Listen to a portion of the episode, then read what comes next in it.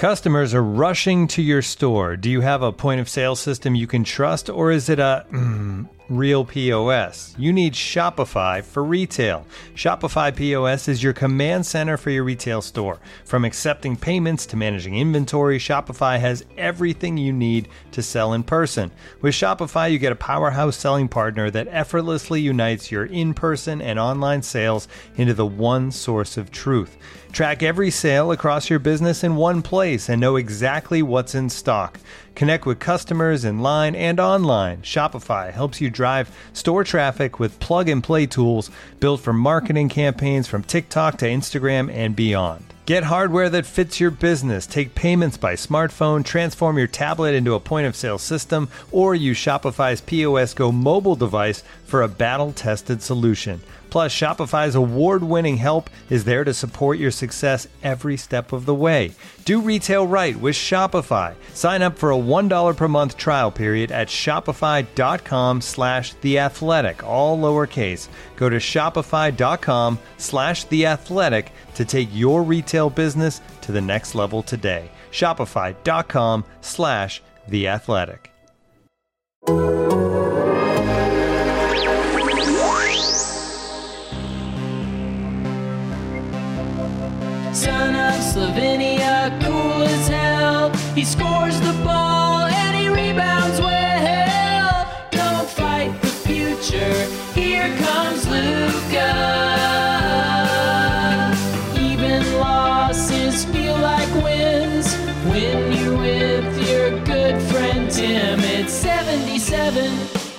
Minutes in heaven. Welcome to 77 Minutes, a Dallas Mavericks podcast, part of the Athletic Podcast Network, the only podcast that uh, won its first game of Catan. What do you? yeah, I'm Tim Cato, uh, and we've got Jake Fisher of um, Bleacher Report and a bunch of bunch of other places, author of the book uh, Built to Lose, and a known Catan player who uh, I kind of I kind of strategized against the other night. So sorry about that. Um, I do not accept your apology, but uh, I don't think anyone listening cares too too much about um, our Catan squabbles. Uh, no, no, you like it's a rule of podcasting. You got to start with some fun and easy banter. You got to share some details about your life. Again, I didn't go to podcasting school. Nobody told me how to do this, but every podcast I've ever listened to, they've got some fun banter to start out with. It's just like you got to do it. Like that's how it works. It's funny because my friends, my friends who are non NBA media types, and even people in the league too, will comment on the pre-pod banter and say, "Get to the actual meat and potatoes already." Damn it! So it. so, so the three or five or seven questions I had lined up about Catan is is not where I should be going with this. I mean, if you want to do a long, a long analogy, metaphor comparison of Catan to the NBA trade marketplace, we can do that. But We'll, we'll set up another uh, another recording call uh, for that. No, Jake. I mean, you've you've been doing a, a ton of NBA reporting, uh, especially around the trade deadline. Um, you've had a ton of ton of really good, accurate uh, scoops and info and intel drops. Intel drops. That that feels like a good word for it. Yeah. Uh, but you know, the one that most stands out uh, from a Mavericks perspective is that you know you were on the Toronto Kristaps Porzingis trade buzz, and it did not end up being Toronto. Toronto decided to go another direction, uh, but the Mavericks definitely offered, and were talking to Toronto about that. Maybe more importantly, that was the first indication I think that anybody around the league had publicly that Porzingis was very much being shopped and very much a candidate to move on on the deadline. What did you report then, and, and what were you hearing at, at the time just about KP? well, thank you. The obligatory thank you for uh, the kind words about my work. Um, you know, you've been doing a good job yourself, and now we'll stop the navel gazing.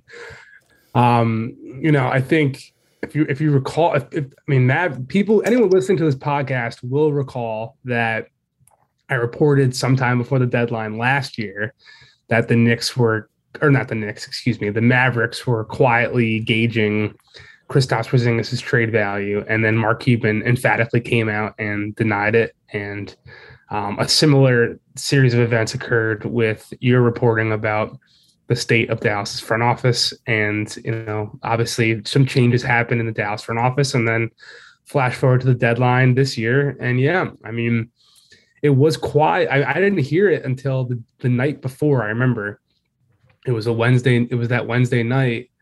Um, or I don't remember exactly where, when, at what time, but I remember I was doing a Spotify green room with Mark Stein and something had come, something, a framework had started to be whispered about, about some deal with Talen Horton Tucker going to Toronto.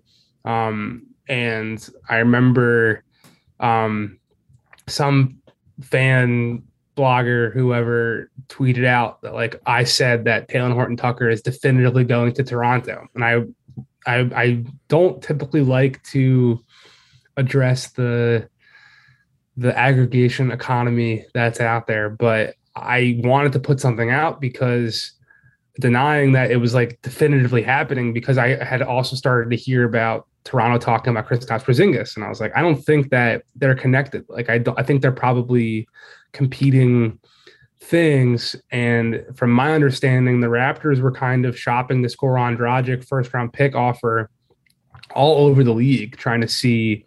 Um, they ended up going with a third, completely different deal. Then, well, there was others too. Like they yeah. were talking with Atlanta about a Danilo Gallinari situation.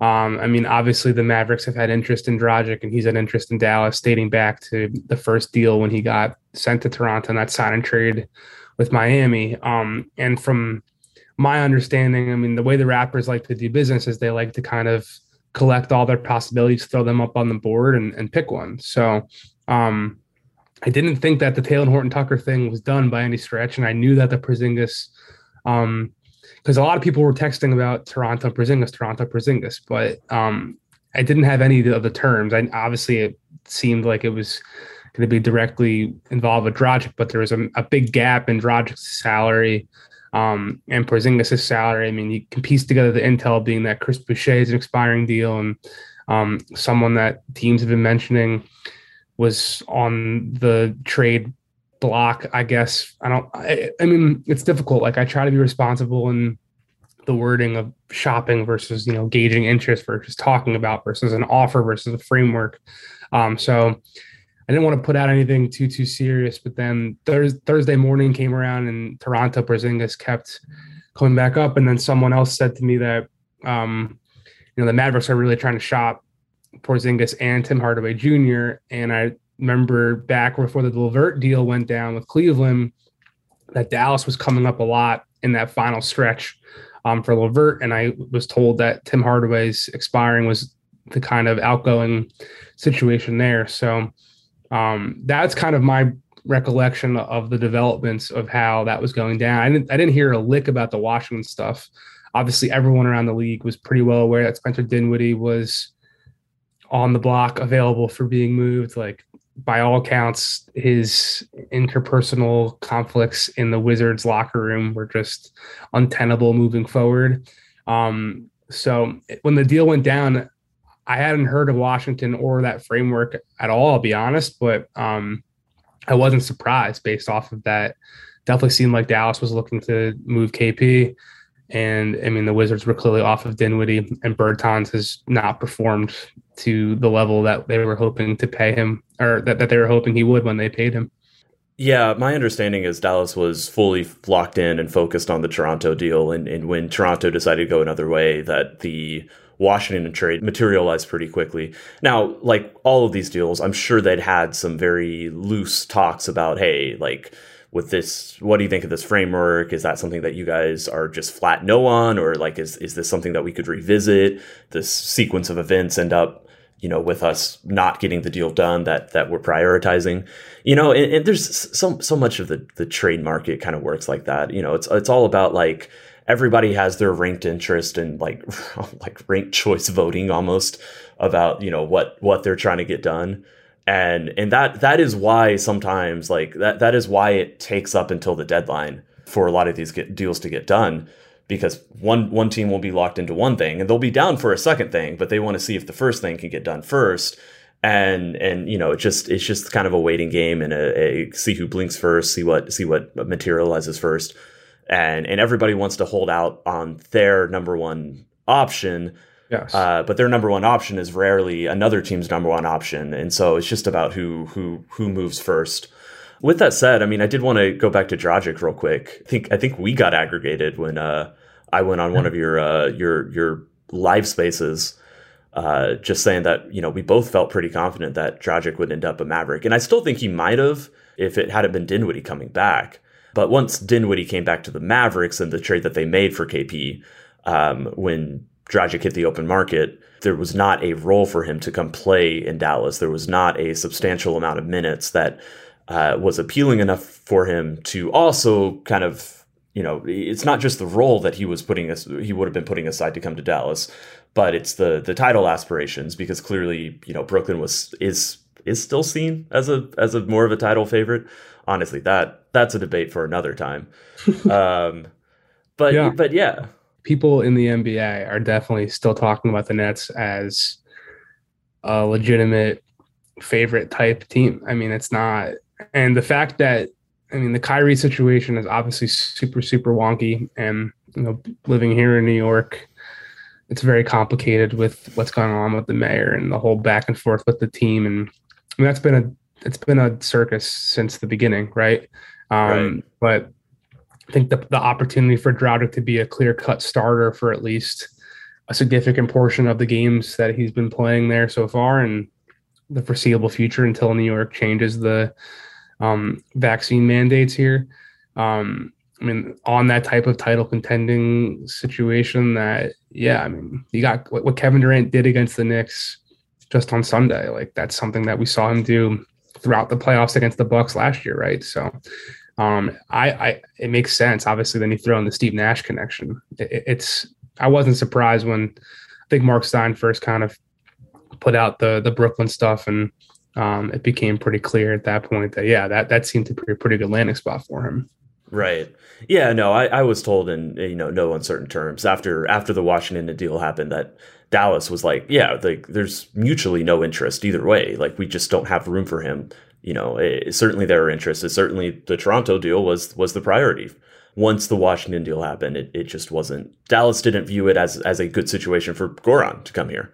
You know, even even they, they didn't think it's you know was in in his best interest, much less their own. So there was there was just not really any interest in that point. Were you surprised at all that that Toronto didn't lose any leverage by the way they handled it, just basically shutting down Dragic, you know, whichever whoever did the shutting down, that they had so many offers on the table, uh, despite Dragic basically not playing this year. I was a little surprised by that. Yes and no. No, being that for forever. Uh, well, yes, being that forever. I was comparing it to the Andre Drummond situation in Cleveland last year, where no one was going to offer the Cavaliers a second round pick or anything of value, being that they were just convinced that the Cavs were going to waive him and he'd be a buyout market guy. If that was the, if that was going to be the status quo in Toronto, then I still think he would have just been bought out by the Raptors. But instead, I forget when it was, but a week or so, two weeks or so, three weeks or so, whenever it was before the deadline, you know, the intel started to come up that the Raptors were actually looking to add a first round pick to Dragic and go buy with him, him as kind of an expiring contract type situation, which is very different, right? Like if they were just trying to hold him hostage, if you will, to try to extract some type of little draft capital from a team, that's a whole lot different than saying we're going to give you a first and Goran Dragic, um, you know, to take something off of your books or what have you. Um, you know that that's a much different dynamic. And with the San Antonio deal, I mean, sure they gave the Spurs a first round pick, but when you really look at the numbers, they got they got back a second. I forget exactly if it was San Antonio or somebody else, but they basically only moved down 20 spots in the draft to turn someone who they weren't that isn't playing with them into Thaddeus Young, who is a piece that could theoretically be there for this year and, and in the future. So um, it made it made sense to me. I mean, is that a big price to pay to get someone just like Thad Young, who's not going to be? I mean, it would have been a lot different to have someone like Porzingis, who you know, injury history aside, is still what 25, 26, and yeah, 26, I believe, and has a lot of opportunity ahead of him to to grow with a younger unit that Toronto is building, and the Raptors have. I mean, the intel on Toronto has been that they've been looking for a center for a while now. I mean, they were in on the, those Drummond talks last year, and Um, they were kind of rumored to be the big boogeyman in the Jarrett Allen restricted free agency last season before Cleveland just threw him the bag and locked him up. So I thought the Porzingis outcome made more sense on paper for Toronto's outcome, but um, from your reporting, from Tim McMahon's reporting, it seemed like the Raptors were asking for a bit more than what Dallas was willing to offer. Yeah, that's that's basically my my understanding of the situation. Like I said, you know, like like like how these trades go go out. You know, the Mavs' number one priority was was not Toronto's, and so you know that's that's how the Washington deal came to be. This episode is brought to you by Michelob Ultra, the official beer sponsor of the NBA. Want to get closer to the game than ever before? Michelob Ultra Courtside is giving fans the chance to win exclusive NBA prizes and experiences like official gear courtside seats to an NBA game, and more. Head over to MichelobUltra.com slash courtside to learn more. Looking for an assist with your credit card but can't get a hold of anyone? Luckily, with 24 7 US based live customer service from Discover, everyone has the option to talk to a real person anytime, day or night. Yep, you heard that right you can talk to a real human in customer service at any time. Sounds like a real game changer if you ask us. Make the right call and get the service you deserve with Discover. Limitations apply. See terms at discover.com/slash credit card. Discover the latest collections from David Yurman, as seen recently, styled on basketball stars like Jaime Jaquez, Jalen Green, D'Angelo Russell, and others.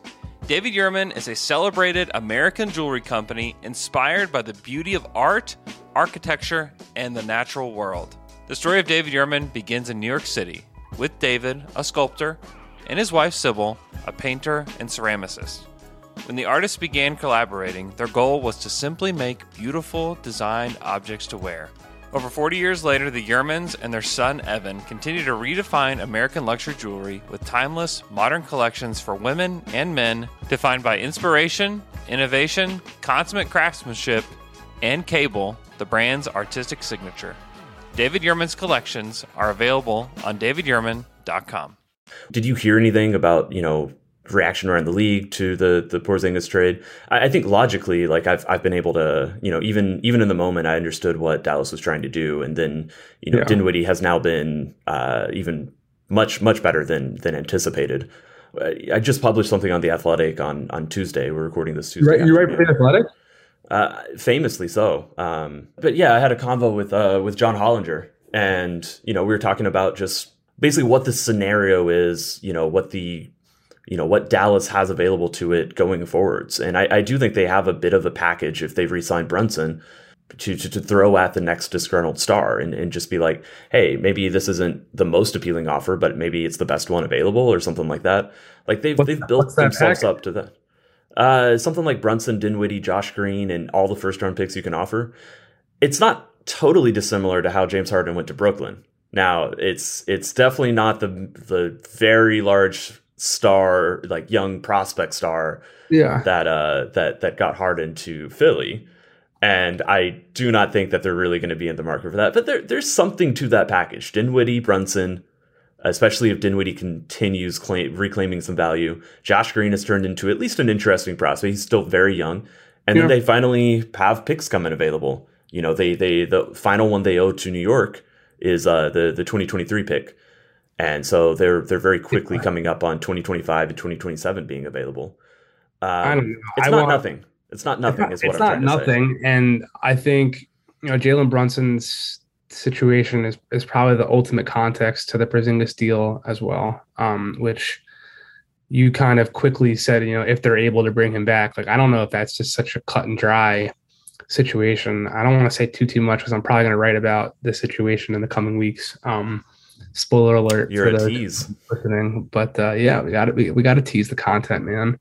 Um, but I mean, I don't think there's there's cap situations that um, like uh, a casual, if you will, would look at the fact that Dorian Finney-Smith to sign an extension and say, "Oh, well, where's Jalen's extension? He's out the door." Well, no, there's a lot more money on the table for Jalen if he waits until the summer. But there's right. also going to be a lot of teams that are going to show interest in him and Din- Dinwiddie not only helps them now, but also gives them some type of assurance, insurance if they're, unable to retain Jalen um, this summer.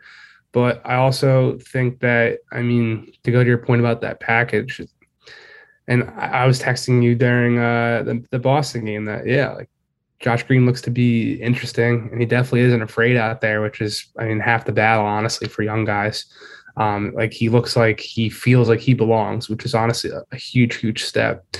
Um, Dinwiddie's got a pretty checkered reputation, though, and valuation around the NBA. Um, so I don't know if you look at the package that Harden just went for with Ben, the, the package that Brooklyn sent out to get Harden originally for what Jrue Holiday went for, um, with uh, um, that that Bucks deal, the Anthony Davis trade. Like, I don't not to not to besmirch Jalen Brunson, Josh Green, and, and Spencer Dinwiddie, but I don't know if that's really getting a, a, rival team super excited if you know and and who is this guy we're talking about right? Is it bradley beal? And, and that's it's it's both a there's a big question who is it? Who's going to become you know who's the next disgruntled guy who's coming available?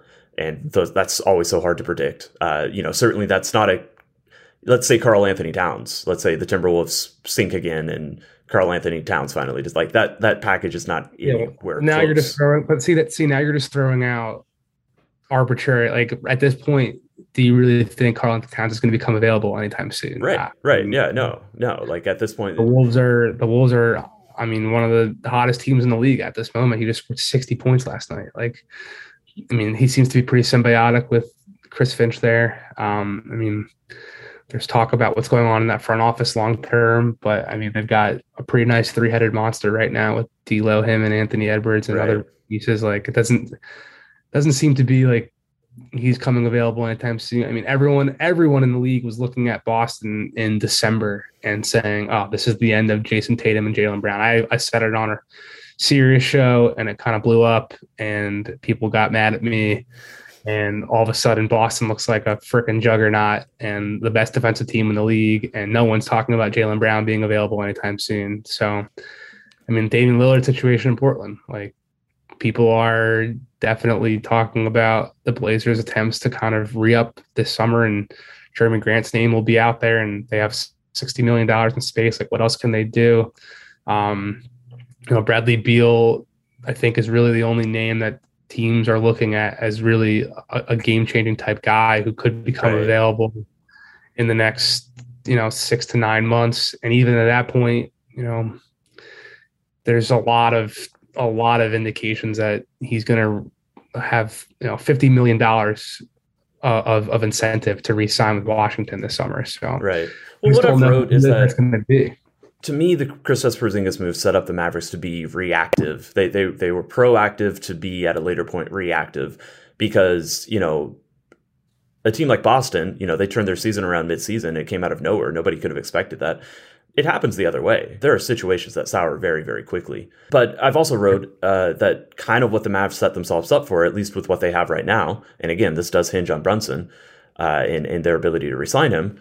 They set themselves up for another Kristaps Porzingis trade. You know, another trade of that style where you're betting on someone who has depreciated value or an injury history. You know, I, I agree. They don't really, you know, unless they're just the best available and everything lines up, they they're not going to go get a bona fide clear star just with what they have on the roster right now.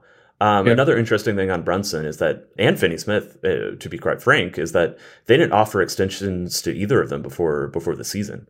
You know, I've. I've heard that several times throughout this year. I don't know for sure that Brunson would have accepted his. I, I think Finney Smith might have. I think Finney Smith probably would have been more uh, interested in, in saying yes. But you know, to my understanding, the Mavericks saw that they were expiring contracts and, and wanted to both maintain a little flexibility and you know also just make sure that uh, they knew what these players were going to be. And it turns out both players have had career years, and Finney Smith did sign the contract. He he maxed out what you could extend him at uh, right after the deadline. It's possible. It's possible they could have they could have got him a, a, little cheaper before the year. Uh, but but the key there is that they they didn't even offer those extensions, not not mid season or not not preseason, not before the season. So yeah. you know, I'm not I'm not even really saying that as a like oh the Mavericks clearly clearly messed up or or or vice versa. But it is interesting just how many you know variables any front office is trying to calculate all at once and not offering those extensions did not end up meshing with what they actually did at the deadline. And you know but but you don't have that foresight you know when when you're when you're making the decisions in the moment.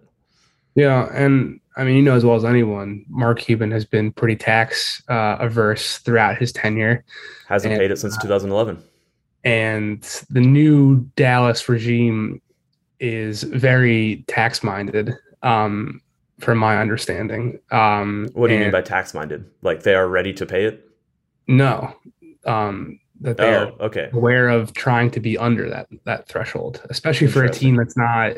Um, I mean, they're not. A, mean, the, the Mavericks have had a, a pretty uh, successful season, right?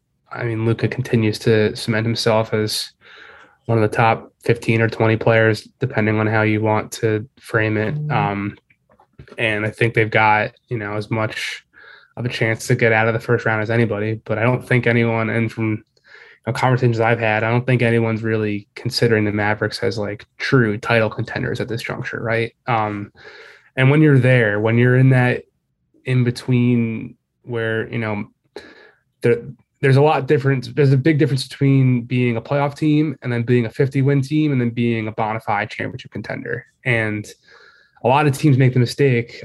And I'm not saying this was a mistake, but you look at the Atlanta Hawks right now, where they make one run to the conference finals and they pay everybody. And all of a sudden now they're mired in a middling season. And, you know, people, I've been making a lot of calls this week, kind of trying to get ahead of the potential front office and coaching changes that are going to be coming around the league. And no one thinks that people in Atlanta are in jeopardy by any stretch, but you know they're starting to wonder. Okay, well, you know, how long do they have now that you know if they have another situation like this? Um, so with Dallas, like to to want to go into the tax for a team that's good but not necessarily great. Um, and I'm not saying they're not great, but they haven't proven to be that way consistently right now, right? Um, you know, I, I, I think that my understanding is I think the Mavericks are going to be resistant to trying to pay the tax until um, they feel like they really do have a, a true championship contender around Luka. Well, I won't make you spill any details that you weren't willing to earlier, but I can't help but connect that to, you know, what you were saying about Brunson not being a sure thing, because that's very clearly the way that they go into the tax if they re-sign Brunson to four for 80, four for 85, four for 90. Yeah. Um, that's what vaults them into it. But then you're also running into a situation where it's what are you um, like like it's it's kind of like asset management and it's it's it's value retention. And because they are over the cap you know not not to the luxury cap level yet but because they are over the cap you know really their only path forward right now at least at least in the next year or so is is going to be trades and you know whatever exceptions they have. There is a scenario where they clear a lot of space and, and get cap space maybe for 2024 but I don't know, man. It's it's they're they're in a they're in a very odd summer. I, I feel like a lot of it may predicate on on how much postseason success they have, and how much this group of players, you know, really forces their hand into being like, oh, we're this level, we're this far away, or we're we're not this far away. But then the same thing, like you said, can happen with Atlanta, where Atlanta made that conference finals run, and it seemed like they were on the verge of of being clear top four seed in the conference, and then you know look at what's happened to them this year. So a lot of calculations going on. Yeah, I I, I don't. I want to push back on it being so binary that you know if they just sign Jalen and then and then and then they're in the tax. Like come next deadline, if they were to do that, there's a lot of moves they could make to duck under the tax. You know, at that You're point. right. Uh, Tim But- Hardaway Jr. is a is a very I, I would think that he's very movable with his declining sal- salary scale. For sure. And as much as shooters, I mean, it's interesting. Davis Bertans and Tim Hardaway are now both on the Mavericks, but think of that those two guys and Duncan Robinson and Buddy Hield deal, like they're all considered theoretically bad contracts, but they always are able to get moved because shooting has value. Um, Mhm. but yeah, I mean, the number for Jalen that everyone, I mean, it's the, the Fred VanVleet, um, Lonzo contracts that were 485 the last two years. Like that's definitely the framework that's being kind of thrown out there right now. Um, so it would seem to make a lot of sense that that's the ballpark that I'm assuming the Mavericks are prepared for his range to be. And it's far, I don't, off top of my head, I don't know what the numbers are, but that's far above the maximum that they could have um, extended him in terms of a, um, an offer to to stick around so far. It definitely is, but that number is earned by his play this year and the situation before the year. That's that's the big question. Is is you know they did an offer. I, I don't know. I don't know whether Jalen was always going to bet on himself. He does kind of seem like that guy, but you know, every if- if- every agent likes to think of their player's best case scenario, right?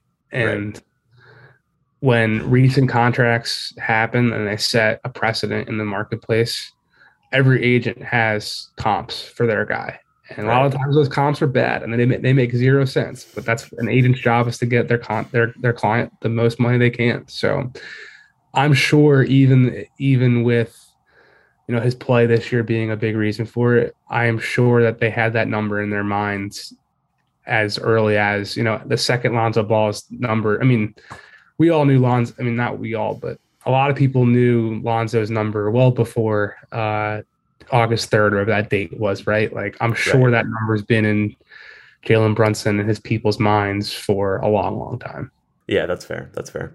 Well, let's wrap up there. Um, definitely go read the, uh, the the piece on the Athletic, the the conversation I had with Hollinger. Uh, that that I think pairs nicely with uh, essentially the convo we just had here with Jake. Uh, Jake, I appreciate it. I uh, am absolutely going to beat you at Catan again, and I will take away whatever resources that will make you most frustrated. That is my pledge to you. You're going to be the Raptors to my Mavericks. I guess so. I guess so. But yeah, I uh, appreciate you doing this, and thanks everyone for listening. We'll see you next week. He plays Fortnite just like me. I am 34. Don't fight the future, honey. Don't fight the future. The future is Luka, Big Dick Doncic from the home of Melania Trump. How many kids you have? Don't fight the future, it tears me apart. Don't fight the future, please be nice to Luka. Future four time MVP. Oh my God! Oh! Shut it down! Let's go home! It's a wrap, dude. that is a wrap.